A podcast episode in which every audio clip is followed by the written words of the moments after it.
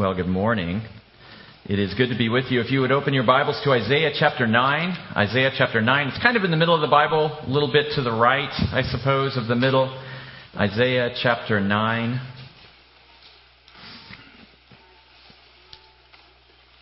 I'm going to read verse 6.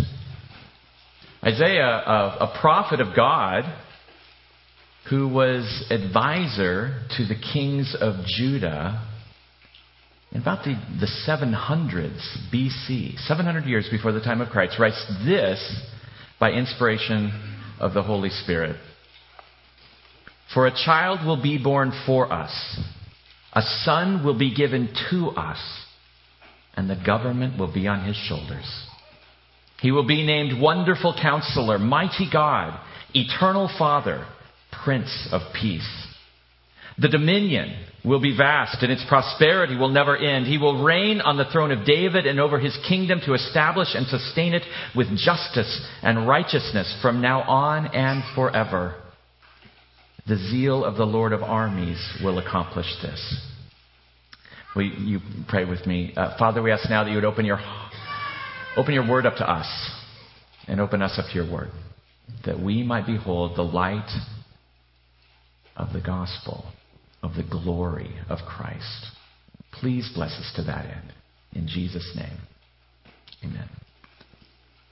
Well, uh, for those of you who don't know me, my name is Todd Miles. I'm a member here at Hinson. I, I get to serve as an elder and big news here. It's, it's Christmas time, right? It's Christmas time. You should know that because I'm up here wearing a jacket and tie. This is a Christmas tradition that my wife is trying to instill in our family. Dress up for Christmas. You can look at my boys that are scattered around here and judge at how successful she was in that. Um, but, but Christmas is a time for tradition, isn't it? It's, it's, it's for doing not new things, but, but the same things. And for most people, the samer, the better. The samer, the better. Uh, every family, I hope, has, has traditions around Christmas, Christmas whether it's uh, putting up a Christmas tree, certain foods, activities, and and, and, and I know you realize that it's not really Christmas until you do those things, until you smell those smells, eat that food, do whatever the activity is. And uh, our family, we have a few other traditions besides just wearing a tie on Christmas. Uh, I'll, I'll share two or three of them with you. Two of them very pleasant, one of them not pleasant at all. Um, so uh, my wife, uh, Camille, she wants to hit Christmas early and hit it hard. So our tree goes up shortly after the Thanksgiving Day dishes are washed. In fact, before we even eat the Thanksgiving meal, we find on our plate, for all in attendance, we find a present. And that present is a Christmas tree ornament, which she has picked up that commemorates something from each person's year. And, uh, and so we have like 15 years worth of Christmas tree ornaments. It's like a, a walk down, uh, down memory lane for our family. So, you know, like one year I wrote a, I, I, I I wrote a book, uh, uh, Superheroes Can't Save You. So there's a Superman ornament on on our tree, and then my last book's about marijuana. So there's a marijuana leaf on our tree, and um, yes, uh, um, which, and so, so that's one that, she started. She's also very kindly done a couple of Miles family traditions that, that I grew up with. One of those is that we usually paint a picture or, uh, on our on our big window out in front. We do that every year. Um, so it's if you've been by our house, it's over in the corner. It's Calvin and Hobbes this year, and uh, and and then and then my, my grandmother had a recipe for this like Chex party mix that that we that she cooks, and it's for some reason, we call it gizzies. I, I, I, don't know why. But, but I love that stuff. And the smell's overpowering when, you, when it's being cooked. And, and when I smell it, I know it's Christmas. It's Christmas. Here's the not so pleasant one. My wife has nothing to do with this because it is uh, not, not so pleasant. Um, growing up, I always spent Christmas with my mom's sister's family, my, my aunt.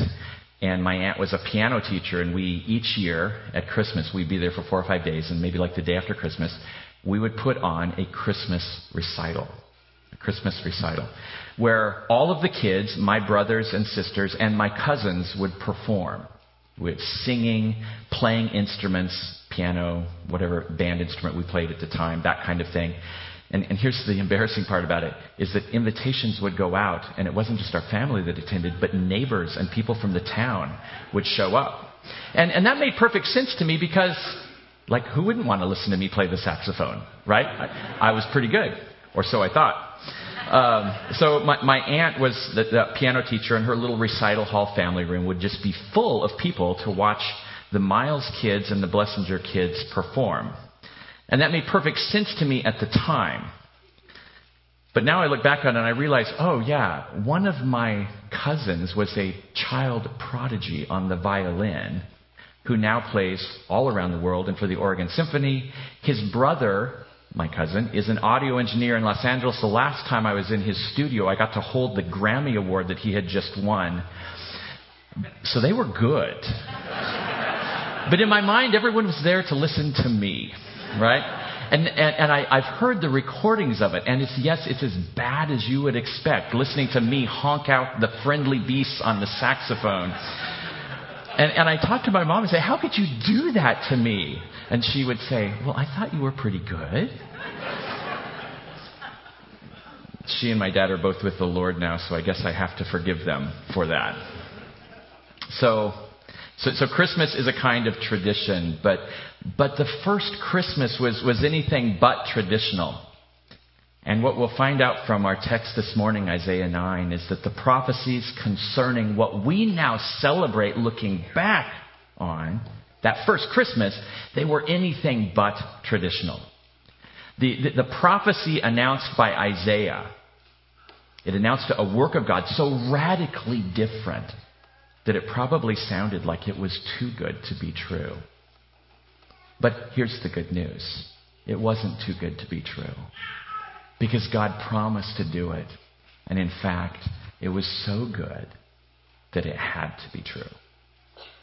So, uh, the, the main point this morning is this Christmas celebrates a kingdom like no other, with a king like no other, with a reign like no other, and a guarantee like no other. So let's, let's dig into this in Isaiah chapter 9. Look at verses 1 through 5. I'll begin in verse 1 where, we, where God announces one day there's going to be a kingdom like no other. Look at verse 1 of Isaiah 9. Nevertheless, the gloom of the distressed land will not be like that of the former times when he humbled the land of Zebulun and the land of Naphtali. But in the future, he will bring honor to the way of the sea, to the land east of the Jordan, and to Galilee of the nations. Okay, what, what's going on here? Well, Isaiah starts with something that the people of Judah, they would have been very aware of. The destruction of the northern kingdom of Israel. In the 730s BC, the Assyrian Empire had devastated Israel, taking the ten northern tribes into captivity. The Lord delivered Israel into the hands of the Assyrians due to the unfaithfulness of the Israelites. And so in Isaiah's prophecy, he takes his audience to where the conquest began. The tribal territories of Zebulun and Naphtali that are mentioned here, those were the invasion portals, if you will the way into Israel for the Assyrian warlord and king Tiglath-Pileser III, about 733 BC.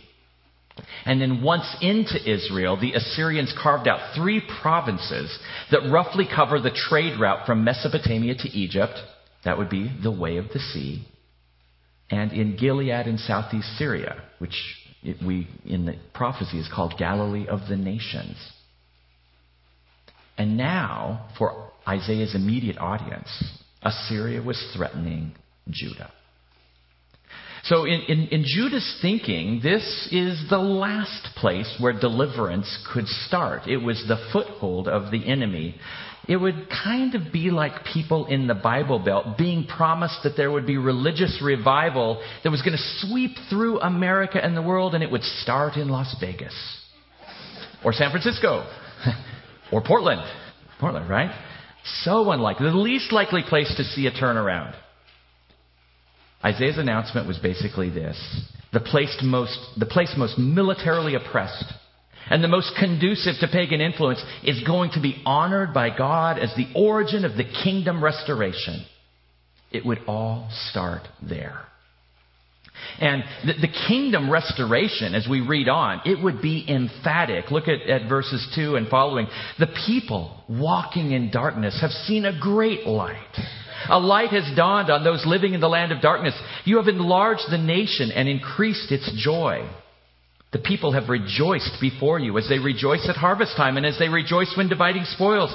For you have shattered their oppressive yoke and the rod on their shoulders the staff of their oppressor, just as you did on the day of Midian. Verse 2 here continues the announcement of a restored kingdom that would be like no other. And Isaiah paints a picture of contrast between darkness and light, between those walking in darkness and those who are walking in light. And, and we all know that from experience, what walking in darkness is like. And we know what it's like when you actually turn on a light. It's, it's, well, it's literally night and day, isn't it? Though the experience of the people at the time, and especially in the place where he's talking about, was that of darkness, in that very same place, they would see one day a great light. And in that contrast, the light would shine all the brighter. A great light shining. This, this also should tip us off to, that this is a work of God, because where God speaks, light comes. Creation starts with God speaking light into a cosmos that at that point had none. And, and, and here we have, as it were, a new creative work. The creation of a new and restored kingdom. And it's all the work of God. And then Isaiah predicts that the destiny of Israel, a nation that had divided and then had been conquered, it would, it would not just be reunification, but it would be expansion. Did you notice that? In fact, the, the, the only thing that will outpace the size of the nation's growth is its joy. The prophet compares the joy of an unusually great harvest or the spoils of war that are brought back home to what the Israelites will one day experience. And what will cause that rejoicing? Well, light. What is this light, though, in the darkness? And it becomes very evident. It's liberty. Liberty the liberation from oppression. And the language here is emphatic. God will shatter the oppressive yoke. God will shatter the rod upon their shoulders. And how decisive will that victory be? It will be like when Gideon defeated the Midianites in Judges 7. There in the valley of Jezreel, the site of one of the greatest military deliverances in all of Israel's history. Remember, he had just a handful of men, and by the time it was over, no casualties at all.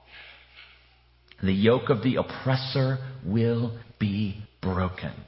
Freedom, total and complete, freedom, relief, safety, peace, happiness, pleasure, liberty. Where once there was gloom, there will now be incredible joy and rejoicing.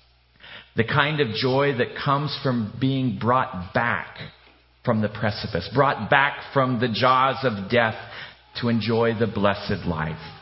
The kind of joy that comes when you have no earthly hope, no reason to hope. You've all but given up hope, and there's just a sliver that remains, and then the reversal of fortune comes, and there's joy, unadulterated. Laugh until you cry joy. That's what's being promised here. And this kingdom restoration, it will be final. Look at, look at verse 5. For every trampling boot of battle and the bloody garments of war will be burned as fuel for the fire. This kind of victory is so final, it's so conclusive, it's so complete, that all that's left at the end is just to clean up the mess. You burn the boots and the garments because they're soiled and bloody, but for Israel, you burnt the spoils of war as an offering to the Lord. Military equipment was set on fire as a means of dedicating it to God. Now remember the original audience Israel, the people of Judah, looking up at oppressive Assyria, knocking at their gates. This prediction must have seemed ridiculous. Remember Isaiah, he served the kings of Judah. during that time that Assyria held prominence on the world stage. They had powerfully and brutally ravaged the northern kingdom of Israel, and Judah had a front row seat for all of that carnage, and they had to be terrified. They were well acquainted with the gloom of the distressed land, and humanly speaking, the northern tribes, now utterly destroyed by, Israel, by Assyria, and the southern kingdom of Judah, they had no hope of facing the might of that inhumane world empire. Maybe for some of us, we don't have Assyria staring down at us, but maybe you've been beaten down. The people around you, the world has done you wrong. Maybe, maybe you've made a complete hash of your life and you're now reaping all the consequences of, of your choices. And it feels like, man, I, I just got nobody to blame but myself for this. For, for some of you, I know that 2021 was even worse than 2020 which nobody would have thought was possible. And the prospects for 2022, they, they don't seem all that bright. Perhaps you feel the gloom and the darkness. Uh, a bad medical report. Kids not making the kinds of decisions that you hoped they would, that you prayed that they would all of their lives. Maybe your, your mental health or the mental health of those you care deeply about is is slipping, and, and, and, and you know you can't do anything to make it better. It feels irredeemable. I encourage you at this point, remember the announcement of Isaiah, where, where the dark is thickest, where the gloom is heaviest. That is where God steps in with victory that is unimaginable. Now, I'm not here to peddle some sort of prosperity gospel. Like, I know it feels bad now, but wealth is right around the corner. That's, that's not what I'm talking about here. The deliverance that is promised in this passage, I think, is different than that kind of health and wealth gospel. But it's different in significantly better ways, as we're going to see. Friends, this is what Christmas is about. It's really all about hope. Because what Israel could only look forward to with a lot of unanswered questions, we, living now, we get to look back at the fulfillment of what they saw as only future. And we look back on it with more understanding than they could have attained. So let's, let's cut to the chase of this. What is this great light? Well, you guessed it Jesus. Jesus is that great light. In fact, the Bible tells us that Jesus is the light of the world. And where did Jesus begin his public ministry? In Capernaum, in the north. Matthew wrote that this Isaiah passage was fulfilled in Jesus when he began his ministry in Galilee. Galilee of the nations. Galilee of the Gentiles. And what a great light it was. Matter of fact, John said this about Jesus the true light that give light, gives light to everyone was coming into the world. But, and, and more than that, they, they, they saw the person of Jesus, those who were there during his first Advent ministry, but they heard his words. They heard him announce the kingdom, his, his teaching on the nature and the ethics of the kingdom, his, his calls for them to repent. That was how the light was manifested in Galilee. And it shone bright. And you know what? It still does. Why? Because Jesus, this great king, is alive and he still speaks today. So I would encourage all of you, expose yourself to the light. Children, teens who, who are here listening to me, read the words of Jesus, read the words of the great light giver. Meditate on his teaching. That is, think about them. Think about them. Adults or, or, or anyone struggling with the darkness, uh, allow Jesus to speak light and insight into the gloom of your dark world. Listen to his ethic. And where he goes, you follow. And where he leads, you go. The restoration of the kingdom like no other begins with the announcement of a king. And as the next couple verses in Isaiah are going to make clear, it's a king like no other. Look at verse 6. For a child will be born for us, a son will be given to us, and the government will be on his shoulders. So, what we have here, it's a birth announcement, isn't it? It's a birth announcement. But it's a birth announcement unlike any we've ever heard before. It's not what we might have expected. Maybe it's not what the people of Judah were expecting when they heard that deliverance was going to come.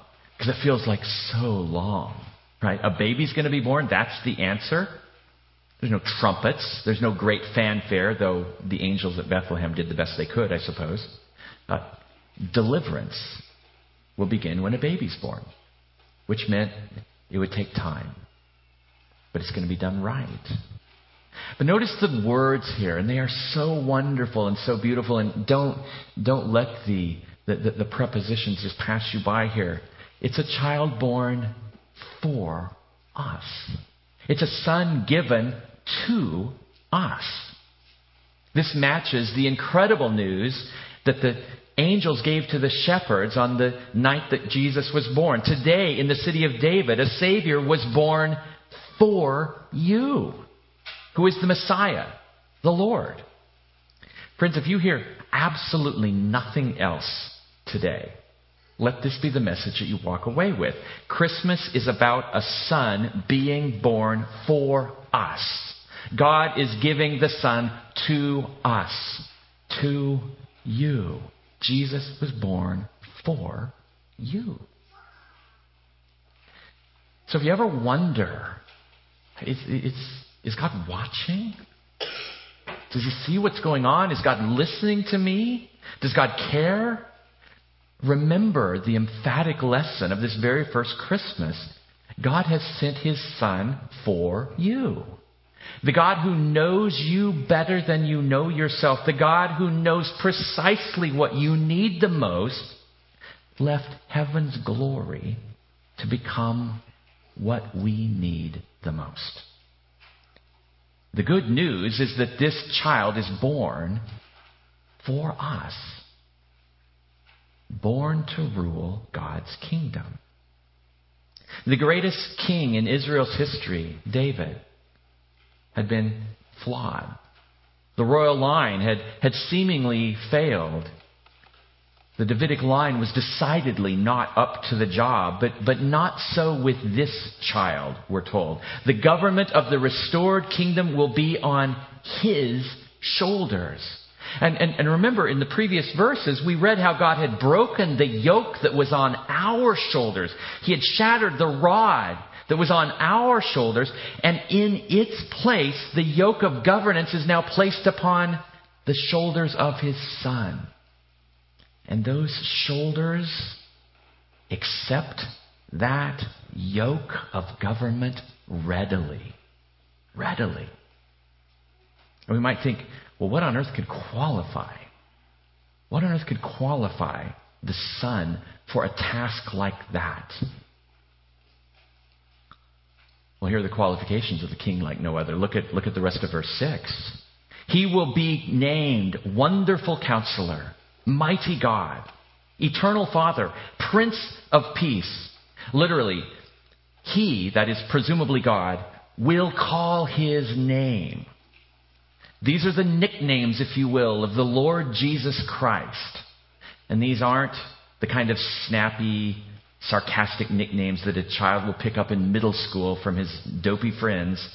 These names come with divine imprimatur. They are descriptive titles by none other than God Himself. They are truthful, they're insightful. So, what kind of king would this child be? Look at the names. We start with Wonderful Counselor. Awe inspiring wisdom and counsel come to mind when we think of the Wonderful Counselor. He has what it takes to rule in terms of, of wisdom. And this wonderful, the, the, the Hebrew word there is, is the closest idea that we have in the Old Testament, a word describing supernatural. It's, it's awesome, amazing, wonder, sign type of stuff. Bringing a wisdom apparently that is far above that that ordinary humans could attain. God would work in and through this son to demonstrate his extraordinary wisdom to plan wonderful and miraculous things. And, and, and, of course, we see this in Jesus. The, the, New Testament authors spoke of Jesus this way In Him, in Jesus Christ, in the Son, given to us and for us, are hidden all the treasures of wisdom and knowledge. So, teenagers, as you deal with, with, with, all that you have to, as you, as, as, as you go into it feels like battle daily looking for acceptance trying to make sure that you walk the line the right way and am i doing stuff the way that i'm supposed to? Do you recognize this to be true of jesus that in him are all the treasures of wisdom and knowledge? That, that, that, that his wisdom his way is actually the wisest way. His words are worth following and listening to. His teachings are not old fashioned or hopelessly out of date. Try him out Listen to him. His counsel is remarkable. Fashion your life after his. Walk in his footsteps. Obey him. It is the surest path to success and joy. And it is the only path to life. True life. Indestructible life. Kind of life that's not threatened by the vagaries, the hostilities of this fashion conscious Instagrams, social networking, living on outrage world. The life Jesus offers is impervious to fashion, time, abuse, disease, illness, death. Those things may very well come in this world, but they will not have the last word. If you want authenticity, if you want wisdom, Run to Jesus. If you want to be accepted in the deepest part of who you are, truly are, run to Jesus. He's the wonderful counselor. He's also apparently mighty God. That's a strange thing to say of a baby, a human to be born. The pagan nations, though, they often worshiped their human leaders as divine, but Israel never thought of that. It was the furthest thing from mind. It was absolutely forbidden. The kings of Israel were not divine in any sense. There was no question that the kings of Israel, as, as great and as exalted as they might be in their royalty, they were merely and only human. But not so this king to be born for us. No one in the Bible is named Mighty God. But a chapter later in Isaiah, he makes clear that Mighty God, verse 21, chapter 10, that's the name of the Lord. This Son who will be born for us is the Lord Himself.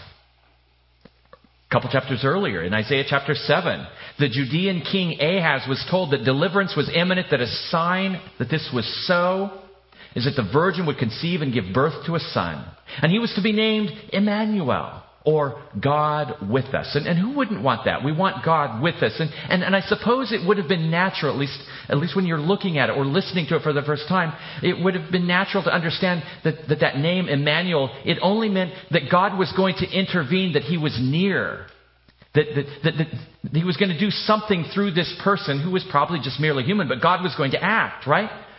But, but now we find out in chapter 9 that the name of the child to be born in our text, the one who, Emmanuel, Isaiah 9 demonstrates that the presence of God would be manifest in the person or the son to be born. That is literally the boy to be born is God in the flesh.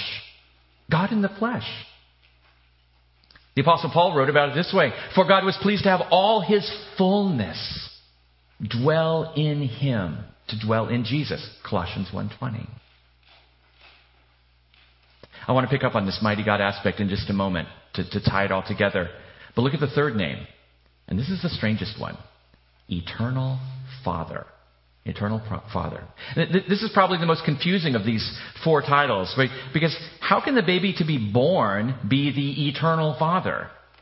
And it gets even more confusing for Christians who typically would think everlasting Father or eternal Father, that seems like a better name for God the Father, not God the Son.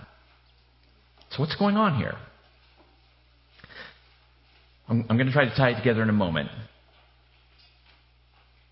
But at least for now, in this, in this instance, eternal, I think, speaks to a rule that will last forever. And when the king comes, what we're told is that this rule, it will not just be temporary. There is no fear that it won't last. And Father, I think, points to compassion and care and discipline. It, it, it speaks to the, to the nature of the reign, what he will bring to it. And of course, th- this reminds us that the promise made to David 200 years before Isaiah wrote is finally coming true. He is the one who will build a house for my name, and I will establish the throne of his kingdom forever, God promised David. And in America, we're used to the peaceful transfer of power every four to eight years or so. But it's a transfer of power still. That transfer brings its ups and its downs. Each, each new president brings new hopes or disappointments that depend, you know, I suppose it depends on who you voted for. Are you excited or are you disappointed? Are you scared? Are you happy? How tired you were of his administration or how tired you were of the previous administration. But around the world and throughout time, the transfer of power usually brought chaos and abuse often in the form of bloody military coups or worse. And, and, and, Israel was no stranger to this, especially the northern kingdom. They were, they were used to that kind of transfer of power, and it happened often with them. But a king who reigns eternally means that there's no reason to fret, no, no reason to wonder what the next administration is going to be like, or whether the next leader will be a tyrant or a friend. And the promise of everlasting Father that there will be no more transfers of power, that the best possible king is not a short time leader, nor will he ever be a lame duck king. He will reign forever and ever. And that reign will be characterized by all that the fatherhood of God is meant to convey kindness, greatness, gentleness, compassion, a blood that is thicker than water sort of love for his children. And lest any be afraid that this eternal reign, lest any be afraid that we might wish that it were temporary, look at the next name Prince of Peace. The king will bring peace to all of his people. And that peace is not just the absence of warfare or conflict, it is, in the Hebrew, shalom the good life, welfare, prosperity. I asked earlier, what qualifies this king to reign? And the answer from heaven, these are his names. Wonderful counselor, mighty God, eternal Father, Prince of Peace. Now, I don't know if you noticed in these four names, but there's really something Trinitarian about all of them. We have mighty God, that's pretty much the standard name for the one God, the God of Abraham and Moses and David. And then we have everlasting Father. That sounds a lot like something that God the Father would be called. Prince of Peace sounds like the promise of the Davidic king, a good name for the incarnate Son. And then Wonderful Counselor sounds a lot like what Jesus called the Spirit in the upper room in, before Jesus went to the cross in John 14 through 16. So we have mighty God and then what looks like Father, Son, and Spirit. But this, but this is talking about the Son. So what's going on? Now, I, I, I don't think this is an accident. And I'm, gonna, I'm not going to completely geek out here by going diving deep into theology, but later on, if you want to ask me about inseparable operations, you can do that if you want, and I will tr- probably punt, but, but, but I'll, I'll, I'll try my best to explain what's going on there. But here's what I do want to say to all of you right now all four of those names, they should tell us that when the Son is given to us, that God in all of His fullness is being given to us. Does that make sense? We, we are not given partial God or semi God or demi-God. We get Almighty Creator God. All that is in God is present in Jesus Christ, the baby born for us in Bethlehem. I've often said, if you've ever heard me teach before, that, that if there was a checklist of everything that it takes to be God, the Father, the Son, and the Holy Spirit could check every single box. And so even though we call God the Father, Father, all three share the same exact attributes and character. Jesus called the Spirit the counselor, but remember that Jesus said he was sending another counselor, right? Someone like him. So the Son and the Spirit are identical in essence and in character. Mighty God, mighty God, that is Jesus Christ born to Mary. The eternal, compassionate King, that is Jesus Christ born in a stable. Prince of Peace, only God in all of his fullness can deliver that kind of prosperity that was and is in Jesus Christ. Wonderful counselor, that was and is Jesus Christ. The baby that the Magi traversed countries to bow before and worship. Know this that when you hear, when Christmas comes and you're thinking about Jesus, think this when you get Jesus Christ, you get God in all of his fullness. When Jesus takes the throne, it is God in all of his fullness on the throne. And Christmas celebrates this fact, right? That the Son was given to us and for us. The King who will reign forever is God in all of his fullness. Jesus Christ is our Savior. Why? He brings all that is in God to that task. Jesus Christ is our great high priest. He sits right now at the right hand of God the Father, interceding for us, and he brings all that is in God to that task. Jesus is our friend, the friend of sinners, and he brings all that is in God to that task. And Jesus is the head of the church, and he brings all that is in God to that task. When we read these names, think the Son born for us, the Son given to us, is fully God. And all that is in God is fully in Jesus. Well, if that's the case, if this is the kind of king that will rule, then we would expect his reign to be like no other. And that's exactly what we see in verse 7. The dominion will be vast. Its prosperity will never end. He will reign on the throne of David and over his kingdom to establish and sustain it with justice and righteousness from now on and forever. The reign here is described as vast and its shalom, its peace will be eternal. It will literally never end. The reign of the king will brook no rivals. There are no contenders to his throne. This reign is the fulfillment, as I said earlier, of the promises made to David, Israel's greatest king, up to that point. When the Lord made a promise to him that he would have a son, someone from his line that would reign forever and ever. And we've looked at what the king is like, so it's, it's only natural that his kingdom would share in his beautiful character. And that's what's promised. His kingdom will be characterized by justice and righteousness. There are no breaks, there are no miscarriages of justice, no gaps, no cracks, but perfect, unending, no compromise justice and righteousness.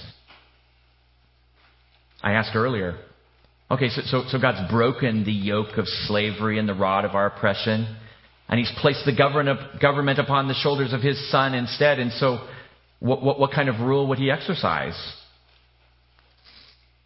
And if you're human, you know that oftentimes when a tyrannical ruler, a tyrant, is put down, the government that replaces him is usually worse. It's usually worse. But we're assured here what will God replace the yoke of oppression with? Justice and righteousness. And isn't it interesting that in our time right now, we, I don't know that we've ever been so justice conscious as we are right now. Wouldn't it be wonderful to have a king, a ruler, who reigned with absolute justice? Well, this is the greatest news ever. A world thirsting for justice. His promise that a king has come and is coming who will reign with perfect justice. Now, maybe you're a little like me, perhaps cynical of government. Well, then I wouldn't blame you because you're kind of like me, right? Just know we need to remind ourselves, don't we, that government and authority are good things. They're, they're gifts from God. And when it is the wonderful counselor and the Prince of Peace seated on the throne, we will need never ever worry about abuse or misuse of authority ever again. We'll be under the reign of the most righteous and powerful king who has ever lived. A ruler who is meticulously sovereign. And you know what? We will flourish under that kind rule. We will be more free than we have ever been before. We will be more loved than we have ever been. It will feel that way. And we will be more uniquely and authentically ourselves than we have ever been when the most powerful king reigns. That's kind of counterintuitive to us, but only because we're jaded against authority. We've lost touch, I think, with what good authority is supposed to be. And here's the thing it's going to happen. Bank on it. There is a guarantee like no other. Look at the last part of verse 7. The zeal of the Lord of armies will accomplish this. Lord of armies in the CSB, you, are probably more familiar with other translations, the Lord of hosts. That's God's fighting name. You don't want to come up against the Lord of armies. You don't want to face down on a, as, a, as in opposition the Lord of hosts. The reign of the king here that is described in Isaiah 9 is guaranteed by the commitment, that is the zeal, the excitement, and the activity, the accomplishment of Lord God. It's not something that just happens, happens to happen. It's something that God will do, that He will accomplish. And God is committed to this course of action. He's zealous to save, zealous to deliver. He's not indifferent. He's not non-committal. He's invested and determined. Invested and determined. Those are lame words to describe the zeal that God brings to this task. At Christmas, we celebrate the birth of the child, Jesus Christ, God with us. Jesus is the incarnation of God, who, in the words of the Apostle Paul, I suppose Isaiah 9, we have what it says, and I think Paul in Philippians 2, he kind of thinks back on this, reflects on it perhaps.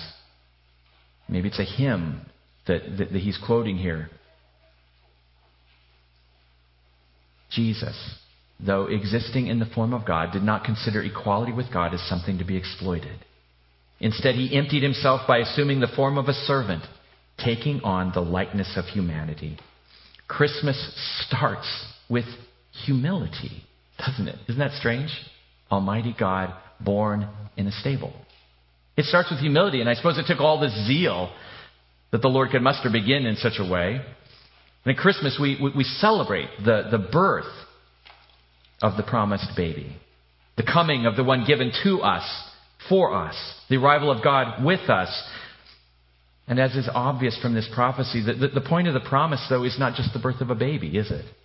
Birth of the baby is a necessary means to the divine end of seeing the kingdom restored. That's another way of saying, you know what, the baby's going to grow up, and he's supposed to. he grew to be the most remarkable human being who has ever lived. And the Bible is full of stories that testify to his love, his intelligence, his mercy, his power. Never has there been such perfect wisdom coupled with such grace and compassion. And, and we, we read the stories of Jesus encountering men and women who are bound up and enslaved to sin, who are oppressed by all that the world and the devil can throw at them, and we marvel at him. We marvel at him.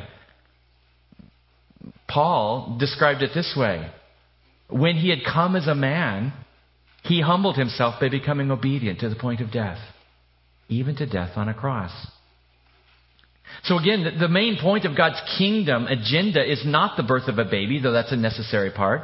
The baby grows up to be a man, and he lived a life so contrary to the world. He preached a message so at odds with the world's wisdom that sinful humanity crucified him. But that was not the end of the kingdom restoration. It wasn't even a challenge to it. In part, in fact, it, it was part of that kingdom restoration plan. Remember, it is the zeal of the Lord of armies who will accomplish this. Language of being born for us, given to us, it's perfect because he was born to die for us in our place.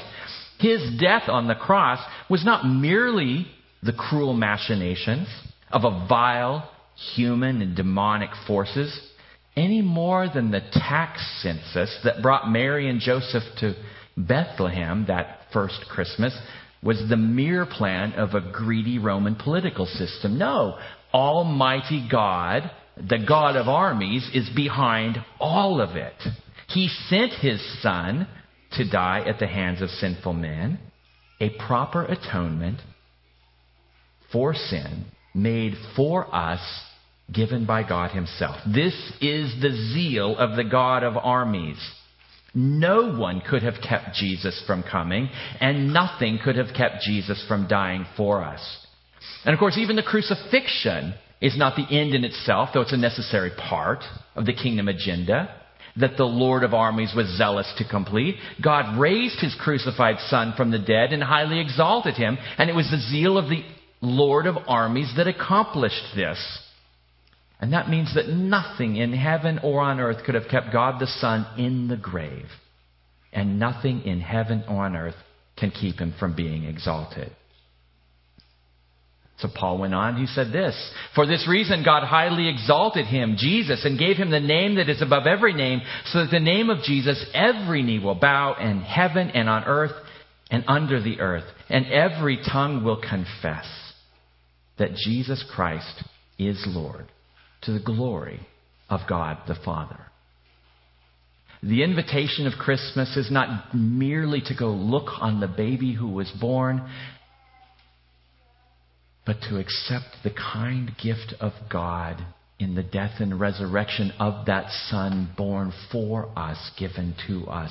The promise of the gospel is that if you believe in your heart that God raised him from the dead, if you confess with your lips that Jesus is Lord, that you will be saved. And that's why the baby was born for us. That's what we celebrate at Christmas. The story of the birth of Jesus is truly good news for a world that's divided by the partisan outrage that traffics as news in our context. The birth of Christ is like a light shining in the darkest and gloomiest places of this world and in our hearts. And the promise of what the God of armies, the God of hosts, is accomplishing through what we celebrate on Christmas is that we can be part of that kingdom that is like no other. At Christmas, we celebrate the beginnings, but we do so in hope that it will one day be consummated. And we will get the kingdom in all of its fullness. We have good reason to hope because we know the King and we also know how zealous God is to finish his work. Christ's kingdom will come. What we celebrate at Christmas was just the beginning. God will bring that kingdom to consummation. Amen. Amen. Let me pray for us. Our Father in heaven, we are, we are grateful that you sent your Son. We, we are in awe of the fact that you sent a Son to us and for us. And we pray, Father, that we would delight in that great gift this Christmas season. Father, may the good news of this incredible reign, of this incredible King, may it be on our lips and may it penetrate deep into our hearts. It's our prayer in Jesus' name. Amen.